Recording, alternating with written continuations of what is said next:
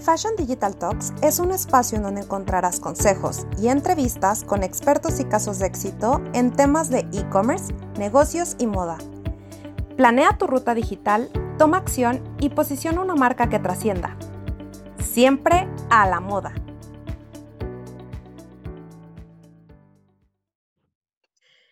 Hola, ¿cómo están? ¿Cómo estás? Aliona, bienvenida. Hola, bienvenida, bienvenida a la sesión de hoy, bienvenidos a todos, gracias por acompañarnos el día de hoy eh, y muchísimas gracias por aceptar la invitación, Aliona. Ahora un gusto, un gusto estar con ustedes en este espacio digital que nos permite comunicarnos, inspirarnos y transmitir eh, cierto aprendizaje y hoy encantada que nos hayas invitado para conversar acerca de la responsabilidad social, que es un tema súper necesario para este año 2021 y que va más allá de una tendencia. Exacto, y hoy nos vas a platicar un poco por qué. Déjame primero presentarte para que más o menos sepamos con quién estamos eh, conversando. Eh, Aleona Starostенko Sokolov es licenciada en Mercadotecnia con maestría en Mercadotecnia y Negocios Internacionales por la Universidad de las Américas Puebla. Cuenta con 10 años de experiencia en el área de liderazgo sustentable, responsabilidad social, empresarial y mercadotecnia estratégica. Em, como directora catedrática, conferencista y consultora, y actualmente es directora general del Grupo Proactivo Mexicano y directora de la Alianza Regional de Puebla en la rama de responsabilidad social del Centro Mexicano para la Filantropía. Entonces, para darnos una idea de, quién es Alona, que hoy vamos a conocer mucho más a fondo, pero además de qué es esto que haces, cuéntanos primero qué es este Grupo Proactivo Mexicano AC. Laura, muchas gracias. Pues contarte que Grupo Proactivo Mexicano AC estamos en la ciudad de Puebla. Nosotros nos formamos hace 21 años y es un grupo compuesto por empresarios comprometidos que tuvieron la visión hace 20 años de unirse como un grupo de amigos antes que otra cosa y transformar la sociedad a través de distintas líneas. Tenemos programas sociales, ayudamos principalmente a organizaciones de la sociedad civil. Sabes que nos dimos cuenta que nunca va a ser suficiente el recurso que requieran las causas sociales, pero si contribuimos con profesionalización, vincularlos, darles institucionalización, podemos hacer grandes cambios y también nuestros últimos seis años de historia nos hemos dedicado a promover y de alguna manera ser voceros de la responsabilidad social empresarial, porque estamos claros que en estos momentos de transformación económica es bien valioso que podamos hacer este cambio a través de estrategias, a través de voluntariados, a través de conectar la gente y hacer más sensible a todos con el tema de ayudar al otro y de que esto sea representativo para la empresa. Exacto. Y, cuando tú describes como esta empresa socialmente responsable, ¿qué es, ¿cuáles son aquellas características que, que sí definen a una empresa socialmente responsable?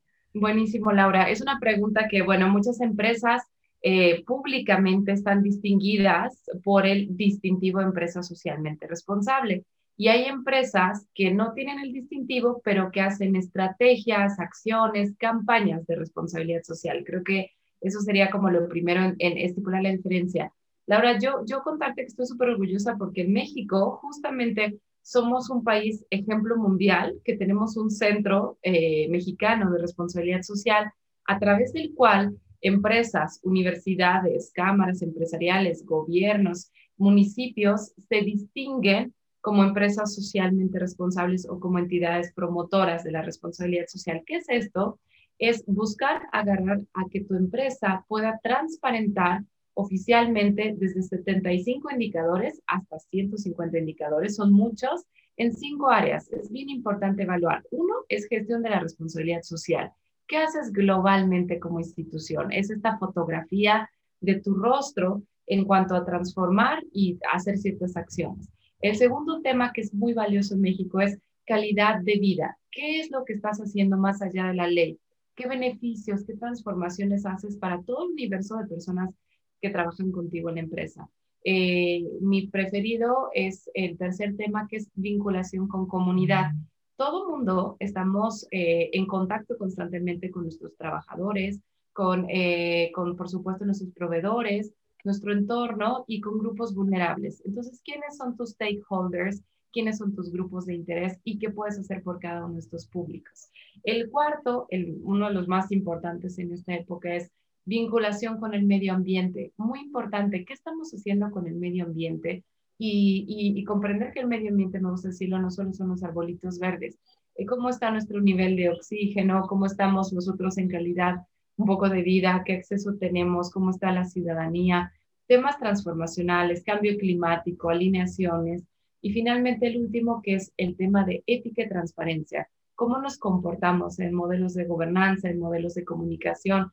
modelos de intercambio con otras empresas. Así muy resumido, eso significaría ser una empresa socialmente responsable en México o cualquier empresa que venga a distinguirse de Latinoamérica a nuestro país, que es un orgullo.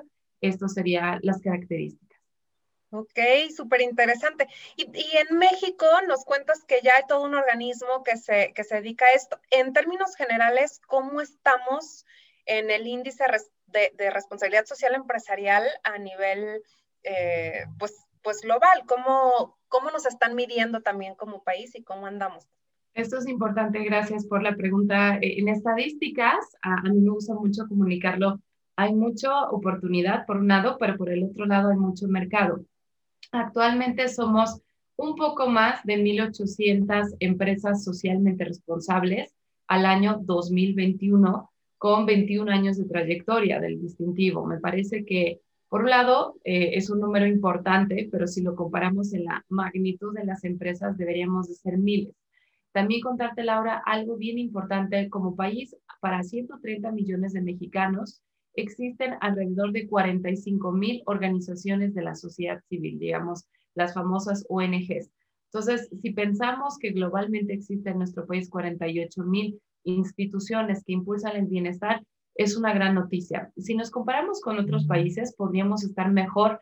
Eh, más allá del número, ¿sabes? Hoy lo estaba pensando comunicar esto, la cultura, y la cultura constante de la responsabilidad social, comparándonos en el tema, por ejemplo, con Estados Unidos, cuando a ti te llega eh, tu salario, tu salario ya está etiquetado para tres a cinco causas sociales que una persona promedio dona en Estados Unidos. Un ejemplo podríamos decir, una madre de familia eh, comúnmente estaría donando para el centro comunitario de la localidad donde habita, para una causa que le preocupe, estar influyendo positivamente sobre algún tema. Entonces, creo que tenemos mucha oportunidad en promover más nuestra responsabilidad social personal, no esperar a tener mucho expertise, mucho dinero o mucho tiempo para hacer algo. Ok, súper interesante. Y ahorita hablabas de las ONGs, de las ODS, de eh, esta famosa Agenda 2030. Eh, ¿a, qué refieren todos estos términos? No sé si nos pudieras compartir un poco, em, pues, acerca de qué, qué es lo que representan. Claro que sí, Laura. Es bien importante porque cuando empiezas a trabajar con responsabilidad social hay muchas siglas, ¿no? RSE, que significa responsabilidad social empresarial, o RSC, responsabilidad social corporativa. Según en el país donde vivas, se usan ciertas siglas, ¿no? En Latinoamérica, en Estados Unidos, en España. Eh, la Agenda 2030 es algo fascinante, ¿no? Eh, es impulsada eh, totalmente por Pacto Mundial y es un trabajo súper fuerte que tiene su antecesor en los objetivos del milenio. Cuando llega el año 2000 a nuestro mundo, se toma la decisión previamente, por supuesto, en estandarizar el mundo y buscar la manera en que distintos países puedan alinearse con una agenda en común. Entonces, los, eh, los precursores de los ODS son los objetivos del milenio que sucedieron y que buscábamos como humanidad ayudar a disminuir temas de pobreza, a disminuir enfermedades en específico, a mejorar una sociedad. Fue muy retador y no fueron suficientes los 10 objetivos del milenio. Ahora, desde el año 2015 hasta el año 2030, estamos regidos por la Agenda 2030, esta agenda que busca que nosotros como población, como empresas, como institución, pareciera que mucha gente piensa que es algo empresarial, pero no, es algo a lo que te tienes que alinear como persona y son 17 objetivos de desarrollo sostenible que son nuestra guía estratégica para tomar decisiones y para alinearnos. Podemos tomar, eh, son 17, no es no es obligatorio ni mandatorio tomar todos. Yo diría, comencemos humildemente a trabajar uno, dos, tres, ¿no? ¿Qué temas son predominantes en esta agenda? Porque nos quedan estratégicamente nueve años para avanzar como planeta y como, como población hacia esta meta de cumplir un mejor mundo. Temas de disminución de pobreza, temas de educación de calidad, muy importante el tema de hacer muchas alianzas para transformarnos socialmente, el Objetivo de Desarrollo Sostenible 16, traer paz y justicia, y dos objetivos que creo que eh, totalmente tocamos las empresas, las instituciones. Uno, Laura, sería promoción del consumo responsable, que eso es muy, muy, muy valioso. ¿Cómo nosotros podemos hacer marcas, empresas y ser una ciudadanía más consciente? Y un tema importante, generar trabajos justos, trabajos decentes, ¿no? Que es el ODS 8. Entonces, para contarte, esta es una recomendación no solo para los que trabajamos en, en el mundo de la responsabilidad social, se, se observan los ODS en sector social, en sector educativo, cuando quieres procurar un fondo, cuando quieres ganar un concurso, es bien importante que tengamos este conocimiento. Claro. Em, y, y, bueno, hay muchas cosas, ¿no? Que, que, busca esta agenda como democratizar, ¿no? Un poco el, tú decías, el tema de pobreza, el tema de sustentabilidad, el tema incluso de transformación digital, como a veces eh, por ahí también eh, abre nuevas oportunidades a personas para también eh, crecer en, este entorno. Entonces, me parece muy interesante que todos las conozcamos, que sepamos un poco de qué hablan y cómo es que, como tú dices, podemos contribuir y poner nuestro granito de arena en, cada uno de estos eh, diferentes objetivos. Eh, también, si tú nos pudieras compartir o, sintetizar por, por tipo de empresa, ¿cuáles son tres acciones clave que pudiéramos empezar a hacer, ¿no? Si, si es una empresa mi pyme, si es una empresa grande, ¿cuáles son estas tres acciones que pudiéramos empezar hoy a, a, medir o a, mejorar dentro de, nuestro, de nuestra planeación? Es una súper buena pregunta porque siendo un país como México, estamos eh, mantenidos o sostenidos por muchas empresas MIPIMES. Entonces, cuando eres una empresa MIPYME, para el Centro Mexicano para la Filantropía, las empresas se clasifican en dos categorías basado, basándonos en la cantidad de colaboradores que trabajan en tu empresa. Entonces, si tú tienes menos de 100 colaboradores, eres considerado en la categoría empresa MIPYME y a su vez se clasifican en micro, pequeña y mediana. Y las empresas grandes van arriba de 100 colaboradores o arriba de 250 colaboradores según el sector. Entonces, eh, de entrada, eh, por supuesto, es mucho más sencillo hacer acciones de responsabilidad social por presupuesto, por cantidad de colaboradores, por estructura para empresas grandes. ¿Qué hace una empresa grande? La primera acción sería tener realmente planteado una, de alguna manera, una visión, una misión real en el mundo de la responsabilidad social. Es decir, tener un área de responsabilidad social para empresas grandes es totalmente permitible, tener un presupuesto. Y ya que tienes esta parte, las empresas grandes tienden a adoptar, y ahí va el secreto importante, seas pyme, seas grande, quien seas, tienes que alinear tu core business, el corazón de tu empresa, y traducir lo que tu empresa quiere hacer alineado a acciones de responsabilidad social. Entonces, las empresas, si soy una empresa enorme que me dedico a temas de alimentos, probablemente yo sea candidato para trabajar en temas de nutrición o de toma de talla o promover este, un poco que los niños de México estén mejor. Si soy una empresa que vendo libros, yo podría enfocarme en alfabetización o instrucción para que la gente lea más. ¿Ok? Entonces, muy importante. Las empresas grandes, uno, el primer paso sería hacer tu área de responsabilidad social con un presupuesto, con una estructura, porque entonces se mueven por modelos de gobernanza. Lo segundo, las empresas grandes tienen a trabajar con voluntariados corporativos. ¿Qué es esto? Yo como empresa, desde mis recursos humanos, promuevo el bienestar a través de tener un voluntariado como bien armado. No tenemos casos interesantes como voluntariado de Grupo Modelo, que es maravilloso, que convocan a muchos trabajadores, familiares y gente de sociedad para hacer cambios. Y intervienen este, el mar, trabajan en temas de eh, retirar de residuos de calle, entre otras cosas. Y un tercer punto, en cuanto eres una empresa grande, podrías desarrollar, eh, un ejemplo padrísimo son las universidades corporativas. Las universidades corporativas son grandes modelos que cuando tus trabajadores no tuvieron la oportunidad de tener una universidad o de tener ciertas como credenciales, le dan la oportunidad al trabajador de transformarse a través de estudiar en una universidad corporativa paralelo a su trabajo. Entonces, el colaborador puede egresar con oportunidades. Eso sería del mundo de las grandes. Y en el mundo de las MIPIMES, el primer argumento es, no hay dinero, no hay tiempo, está la crisis, ¿cómo voy a hacer eh, responsabilidad social? Hay un modelo bien bonito de las tres T's eh, que lo menciona un extraordinario hombre en la filantropía mexicana, Carlos Pulido, y lo llama como tiempo, talento y tesoro. Entonces, ahí sí, en mi pymes no está tan dictado. Es adopta una causa, un grupo vulnerable. Eh, segundo tema, se trabaja mucho en medio ambiente empiezo desde adentro y empiezo a regular cómo, cómo está mi huella, si tengo una plata de tratamiento de aguas, si hago campañas de reciclaje. Y algo muy básico que funciona muy bien para las MIPIMES, escojo una causa, un colectivo social y trabajo con ellos. Voy a una comunidad, dono libros, dono zapatos, intervengo, llevo material educativo o doy clases. Entonces, yo creo que Laura, con esto podríamos comparar un poco las acciones básicas mínimas necesarias entre MIPIMES y grandes. Ok, súper interesante. Y también algo que han aprovechado las empresas eh, es la parte de mercadotecnia, ¿no? Eh, este marketing social. Eh, ¿Qué nos pudieras platicar al respecto? ¿Cómo es que lo comunican también para sus clientes? Todas esas buenas acciones, si es correcto comunicarlo, gritarlo, conservarlo de forma interna, ¿cómo se maneja? Gracias. Esa es una pregunta, bueno, oye, esa es una pregunta de origen de los mercadólogos, ¿no? Que siempre somos cuestionados en cuanto qué tan ético es promover, vender, ¿no? La necesidad es, naces con ellas o las creas. Entonces, fascinante. Eh, está la mercadotecnia clásica, ¿no? La mercadotecnia clásica que todo el mundo la conocemos con cuatro Ps. Está la mercadotecnia de servicio con siete Ps.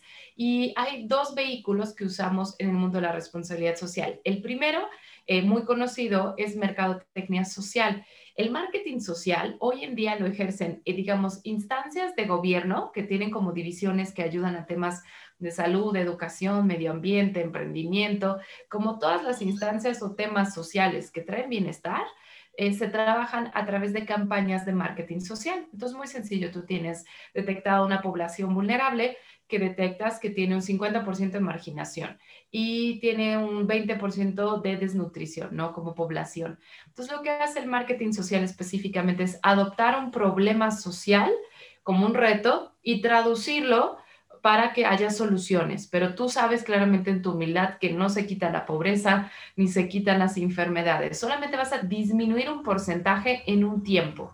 Y en la mercadotecnia social, tú vas a venderle a tu usuario o la persona que no tiene nutrición o que no tiene salud o que no tiene oportunidades, cómo puede cambiar de hábitos. Entonces es bien retador trabajar con marketing social. En pocas palabras, en mercadotecnia social trabajas con cambio de hábitos, pensamientos o conductas de un grupo vulnerable. Entonces, si tienes a jóvenes estudiantes que toman, van al antro, regresan manejando y tienen temas serios de accidentes viales, entonces vas a buscar cómo les cambias ese comportamiento o ese hábito para que no arriesguen su vida y prefieran vivir y emprender en vez de tener este riesgo. Mientras que por el otro lado, eh, también muchas veces el marketing social lo impulsan las causas sociales, los colectivos, las ONGs. En el mundo de las empresas se ha implementado marketing con causa.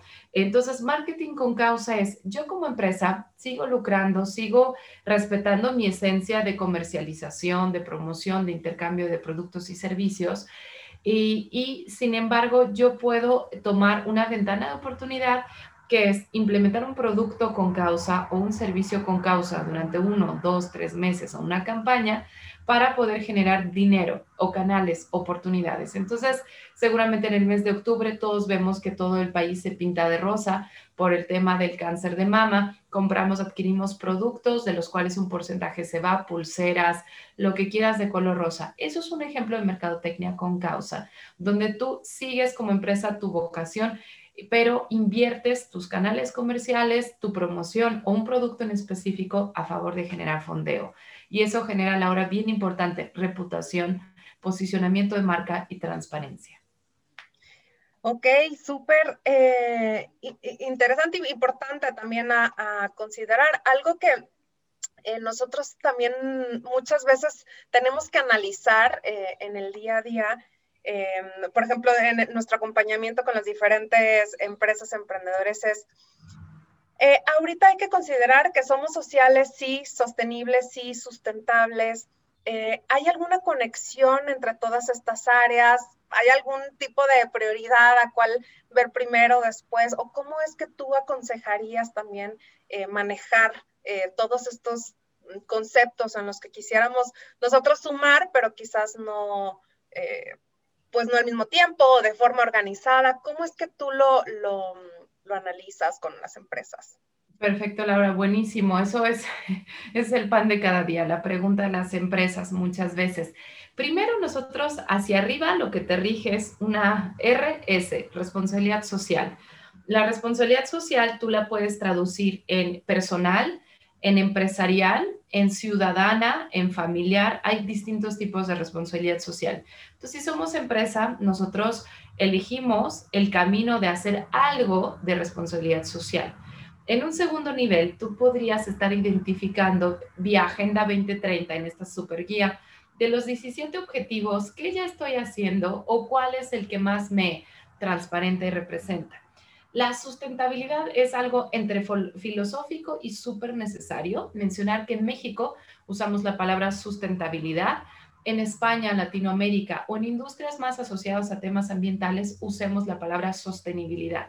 Entonces, por ejemplo, si ustedes buscan arquitectura, moda, generalmente, y estás trabajando con España, buscarías sostenible, moda sostenible, casas sostenibles. En México usamos la palabra sustentabilidad por la cultura de los negocios, porque estamos al lado de Estados Unidos, y sustentabilidad pues, es una traducción que a veces es criticada desde la palabra sustainability. Ahora, la sustentabilidad se vive en tres niveles.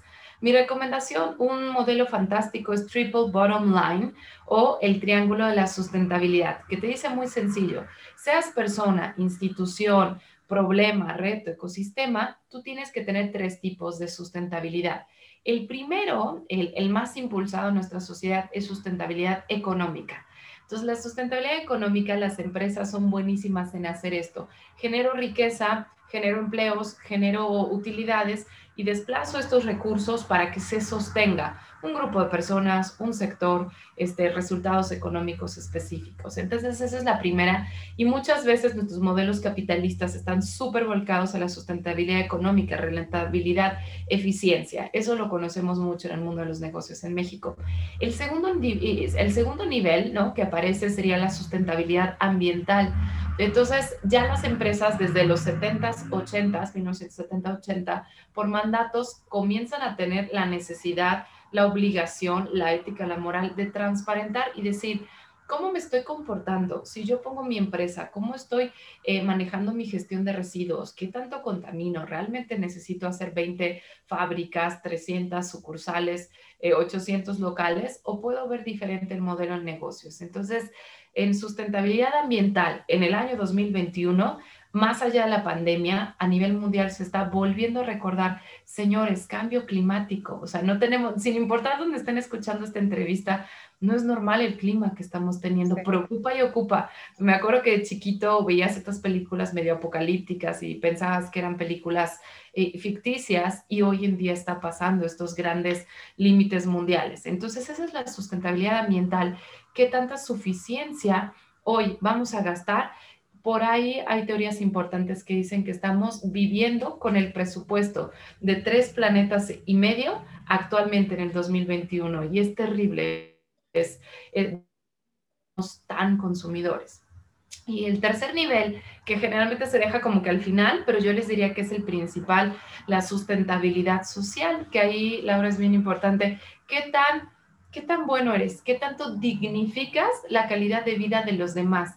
¿Qué tanto como persona, como grupo, como empresa somos honestos en impulsar a las personas antes que otra cosa? Entonces, esos serían los tres tipos de sustentabilidad. Y cuando los unes, ya entran otras palabras de la viabilidad y en el centro de estos tres tipos de sustentabilidad está el desarrollo sostenible. Ok, entonces sí se conectan, pero además eh, hay que estar como cuidando el cómo, cómo aportamos y demás.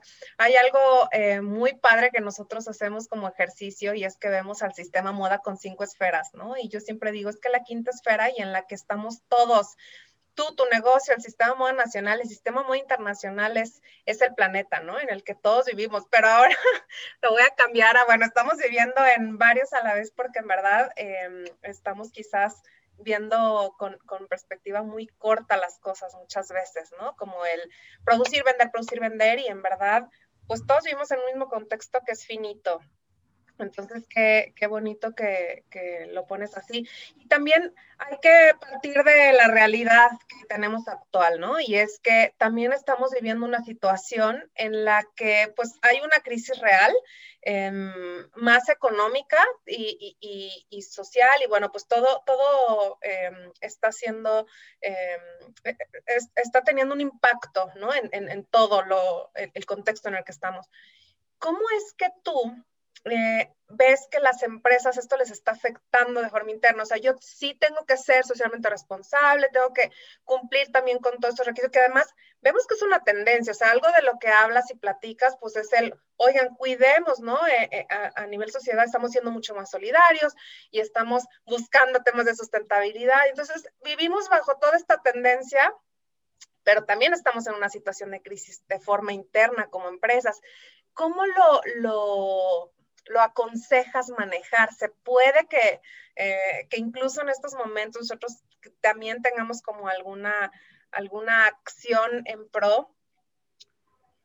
Ay, Laura, es una pregunta difícil, pero a la vez fantástica, ¿no? Quiero, quiero hacer mención y quiero hacer eh, la comunicación que nosotros tenemos que, de alguna manera, punto número uno, pensar en las personas. Desde los corporativos, nosotros tenemos que pensar en las personas y entonces eh, esto es muy importante porque si nosotros nos regresamos al origen, en las empresas quienes hacen la diferencia son las personas que producen, crean, desarrollan procesos, productos y servicios. Entonces hay una tendencia bien importante que predomina primero al ser humano antes que de la, eh, la, la utilidad. ¿Por qué? Porque muchas empresas a nivel global se dieron cuenta que si la gente no se siente o no se encuentra en buenas condiciones psicológicas, emocionales, no va a funcionar. Entonces, si antes esto era como, bueno, los de recursos humanos les toca hacer esto, hago ahí un voluntariado, una fiestita para que estén bien,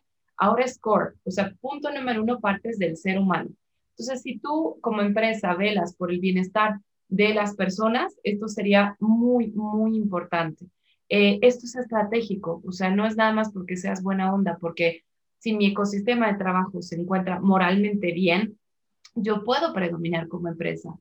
Segundo nivel, efectivamente no hay dinero, ¿no? Se habla mucho de no hay dinero, se están recortando capacitaciones, presupuestos, todas las acciones. Entonces, ahí la parte digital comenzaría a ser una herramienta, voluntariado digital, alfabetización digital, asistencia emocional vía teléfono, para grupos vulnerables. Colectas muy, con muy, muchísimo cuidado que pudieran estar sucediendo y que estas colectas nosotros podríamos estarlas haciendo de manera muy cuidadosa con ciertos recursos.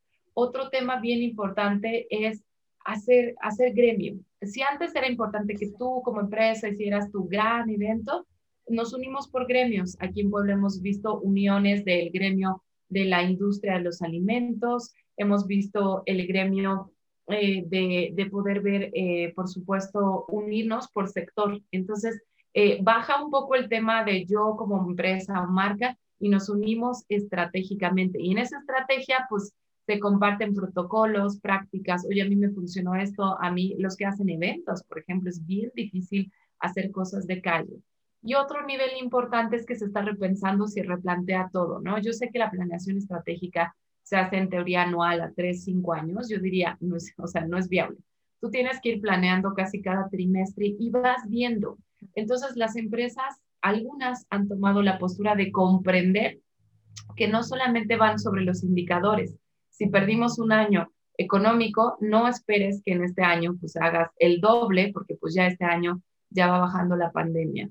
Y finalmente en un tema de balance, porque estamos en crisis económica, cambio climático, pandemia y temas políticos. Entonces son cuatro escenarios bien complicados. Yo les diría no tratar de resolver todo como un total, ¿no? No, observa cuál de las dimensiones son las que más afectan a tu empresa e ir negociando qué es lo que puedo hacer. Pero no es pretexto que haya crisis para no hacer cosas, porque yo te podría decir que, por ejemplo, en Puebla hemos crecido en este año más que nunca en total de empresas nuevas que desean hacer responsabilidad social.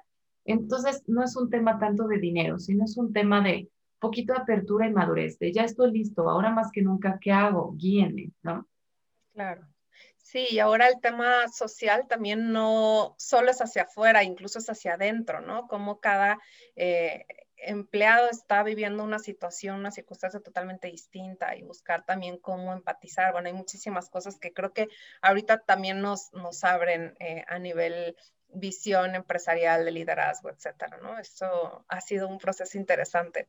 Em, y eh, también otra cosa que te quería preguntar es, ¿con qué organismos se pueden acercar los diferentes em, empresarios? Eh, ¿En qué etapa es la etapa indicada o adecuada para acercarse también a, estos organismos que les ayuden a realmente ir, em, yendo a escaloncito por escaloncito, ¿no? Hablábamos de este distintivo, pudiera ser que pues yo ya lo tenga en la mira porque ya eh, tengo eh, o cumplo con, con, ciertos requisitos, pudiera ser que yo todavía no tanto. ¿Cuándo es el momento indicado para dar este, este paso? Muy buena pregunta. Eh, bueno, primero que nada, en México, la instancia quien creó el distintivo de empresa socialmente responsable es CEMEFI, CEMEFI significa Centro Mexicano para la Filantropía. Es una organización de la sociedad civil de más de 31 años de historia, creada por don Manuel Arango con una visión padrísima de hace, eh, hace unas décadas, donde él ve la opción de que las empresas que hacen ciertas acciones y cosas que quieren diferenciarse entre ellas, distinguirse, puedan transparentarse ante la institución. Entonces, en nuestro país específicamente, ya lo hablábamos, las empresas se dividen en empresas pymes y empresas grandes. Si eres una empresa pyme, tu proceso siempre va a ser de enero a mayo. Y si eres una empresa grande, postulas de julio a diciembre. Ahora, según el estado donde te encuentres en México, puedes eh, validar el mapa de aliados regionales y entonces hay nosotros estamos en Puebla como aliado regional.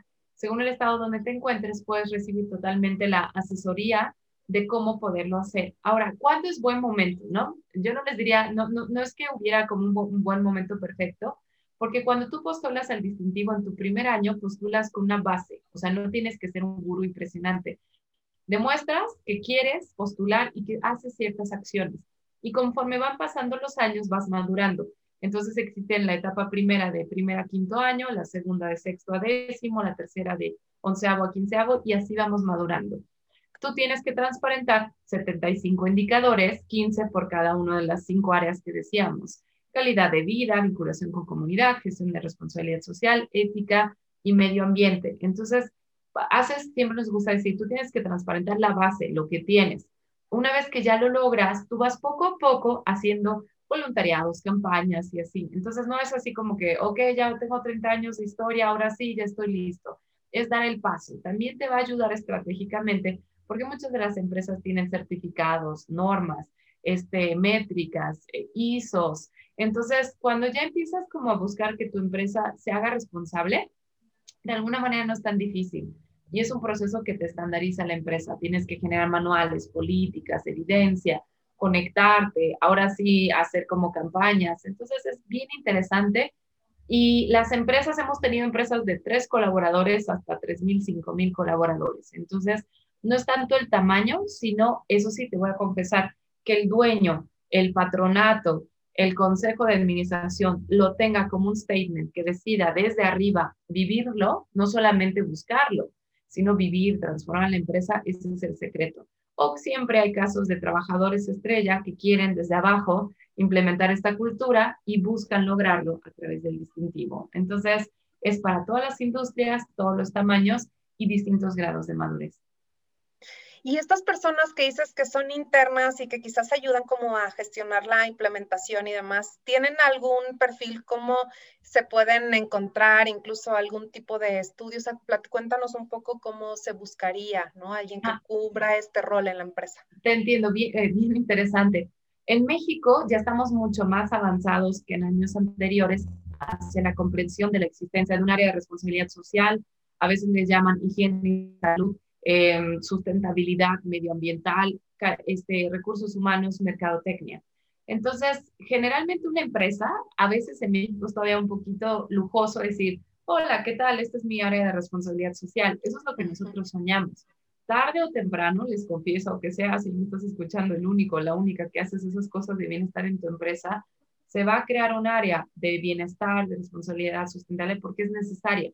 Entonces, esta como área que ya se crea por consecuencia, porque tu mercado te lo exige, porque tus patrocinadores te lo piden, porque tus clientes te dicen, si no tienes un certificado de valor de bienestar, yo ya no te puedo comprar, una disculpa. Entonces, las empresas lo van a constituir. ¿Cuáles serían los perfiles? ¿No? Eh, es un puesto que pueden tomar hombres y mujeres, ¿no? Cierta predominancia hacia puestos femeninos. Em, sería interesante hablar en perfiles como, eh, eso es importante, no es antes, no es que existiera la responsabilidad social. Hoy existen universidades de educación superior que dan la licenciatura, la maestría, el posgrado, pero antes eran perfiles de mercadotecnia, comunicación, psicólogos, procuradores de fondos, y entonces realmente con que sepas traducir las necesidades de una empresa con cierta sensibilidad social, eh, es difícil. A veces haces tu puesto como por experiencia, no es tanto que hayas estudiado este, tres títulos, puedes tener diplomados diferentes según lo que hace tu empresa. Hay empresas volcadas a las personas, ayudar a gente, eh, eh, comunidades indígenas en zonas vulnerables, por ejemplo, empresas mineras. Hay empresas textileras, ahí tienen que trabajar muy, muy fuerte medio ambiente, cuidado a las aguas, desechos. Hay empresas por ejemplo, comunicación, agencias de marketing, este, negocios de consultoría, tienen que enfocarse totalmente a las personas y a difundir mensajes positivos. Entonces sería eh, más hacia ese perfil y, y, vas creando carrera con ciertos diplomados y mucho de inventar tus propios programas sociales. Ok.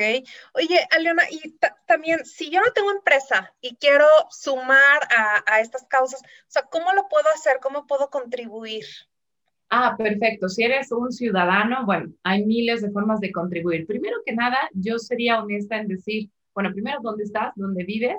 Eh, me gusta clasificar muchas veces las causas sociales de nuestro país, que se llama el tercer sector, se dividen en dos tipos, las de primer piso y las de segundo piso. Primer piso es que tienes el corazón, que aguantas los nervios de irte a comunidad y estar con una mujer en estado de violencia, con niños pobres, con animales maltratados, con adultos mayores abandonados, que puedes con eso.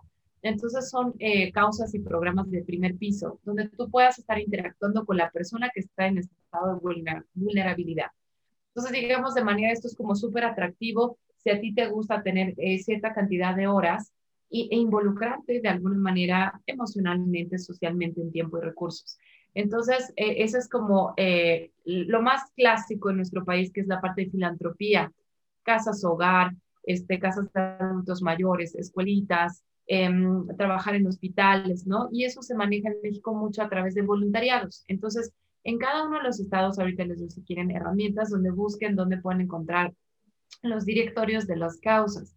Mientras que si estás en temas de segundo piso, si te, te da el inglés, procurar fondos, eh, hacer Facebook, eh, campañas, redes sociales, vender, promover, hace mucha, mucha falta mercadólogos, comunicólogos, gente fundraisers, eh, crowdfunding, lo que sea para generar dinero, espacios, oportunidades para toda esta gente vulnerable. Entonces tú trabajas desde el segundo piso. A nosotros nos pasa, somos una institución que promovemos muchas vinculaciones para el empoderamiento de causas sociales. Entonces, primero que nada, ya que detectaste si eres más de comunidad o más de estrategia, eh, existen muchas páginas, hacesfalta.org, interesante de SMEFI, donde puedas buscar como se están buscando voluntarios. Segundo, es importante, existe también en la página de SMEFI un directorio buenísimo de instituciones filantrópicas. Existe también eh, corresponsabilidad.gov.mx, está la lista nacional de organizaciones eh, civiles y según el Estado existen listados de organizaciones que cuentan con los AIT. AIT es Acreditación Institucional de Transparencia. Entonces, es un poco de investigar, decides qué, qué sector, qué causa, y luego ya te conectas en un tema de servicio social, prácticas profesionales, voluntariado, y a cambio tú das tiempo, tesoro o talento. Hay gente que tiene recursos, hay gente que tiene tiempo, hay gente que tiene corazón o alguna metodología o alguna expertise. Esa sería la forma de ayudar sin importar dónde estés. Padrísimo. Y ya mencionaste bastantes recursos, pero ¿hay algún otro que, eh, herramienta, recurso, etcétera, que tú compartirías, ¿no? Con nosotros que, que pudiera sumar también a esto? Por supuesto, mira, hay, una, hay una, un sitio web que tiene un newsletter bien interesante, Expo News, es bien interesante, ellos tienen mucha trayectoria en estar promoviendo boletines, esta información de primera mano de muchas empresas y cómo va todo el tema de la responsabilidad social con historias de valor de personas, de instituciones, equipos deportivos, empresas. Expo News sería muy interesante. A mí me gustaría recomendarles también otra herramienta, sería eh, Global Wellness Institute, que es un instituto internacional de bienestar mundial. Ayer estaba revisando y tiene muchísimas tendencias del bienestar, del wellness, de la salud, de la economía. Es fantástico. Por favor, dense una vuelta en los ODS. Eso es básico, revisar los objetivos de desarrollo sostenible totalmente. Y también este, ciertos modelos podemos investigar, ahorita está muy en boga, pero es muy necesaria la economía circular, ¿no? Estos nuevos modelos de economía colectiva donde yo puedo estar eh, trabajando. Eh, sobre libros, este, recomendarles muchísimo Philip Kotler con Nancy Lee. Ellos son los creadores de marketing social. Entonces es un librazo fantástico. Y bueno, este, en, en ponentes, eh, por ejemplo, hay muchos modelos interesantes. Podemos encontrar también en TED Talks valiosísimas ponencias sobre modelos transformacionales. Yo creo que esas serían. Y bueno, como decían podcast, hay un podcast maravilloso que se llama Sustainability Defined.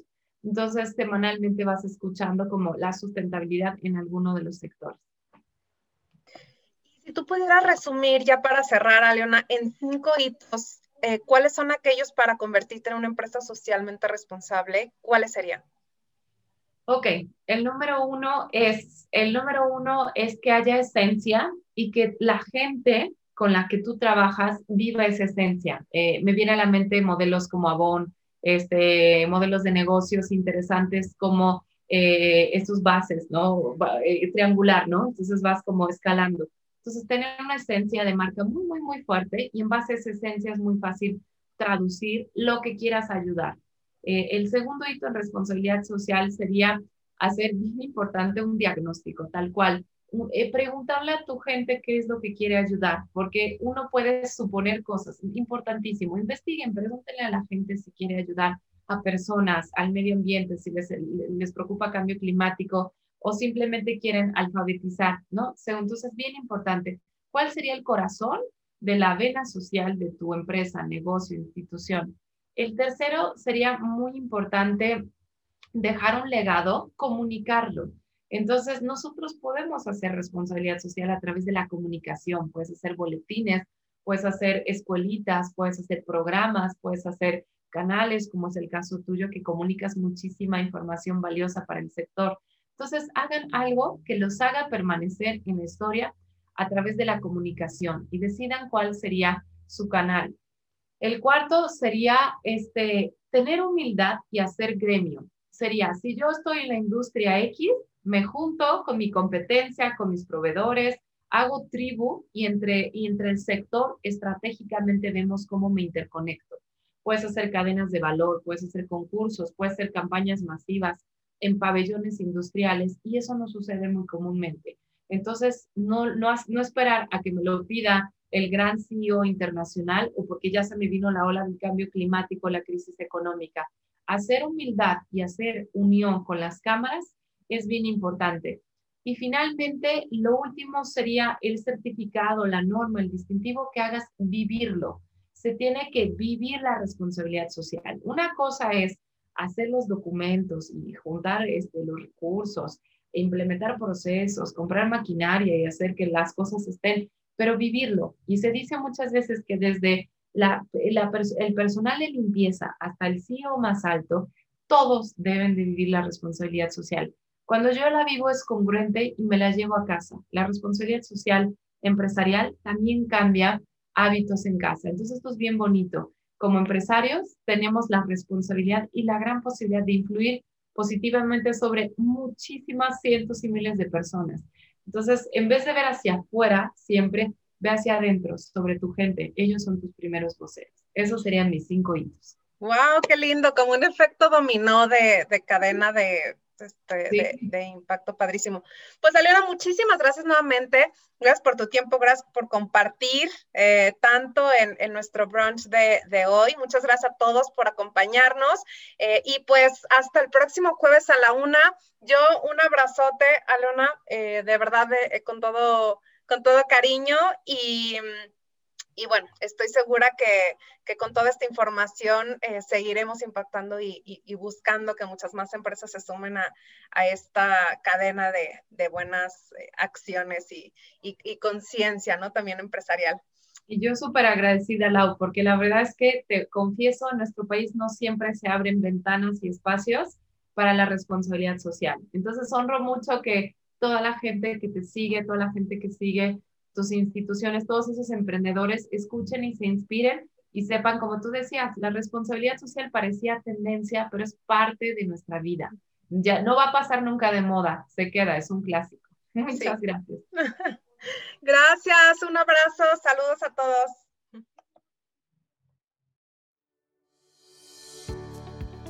Espero lo hayas disfrutado tanto como yo.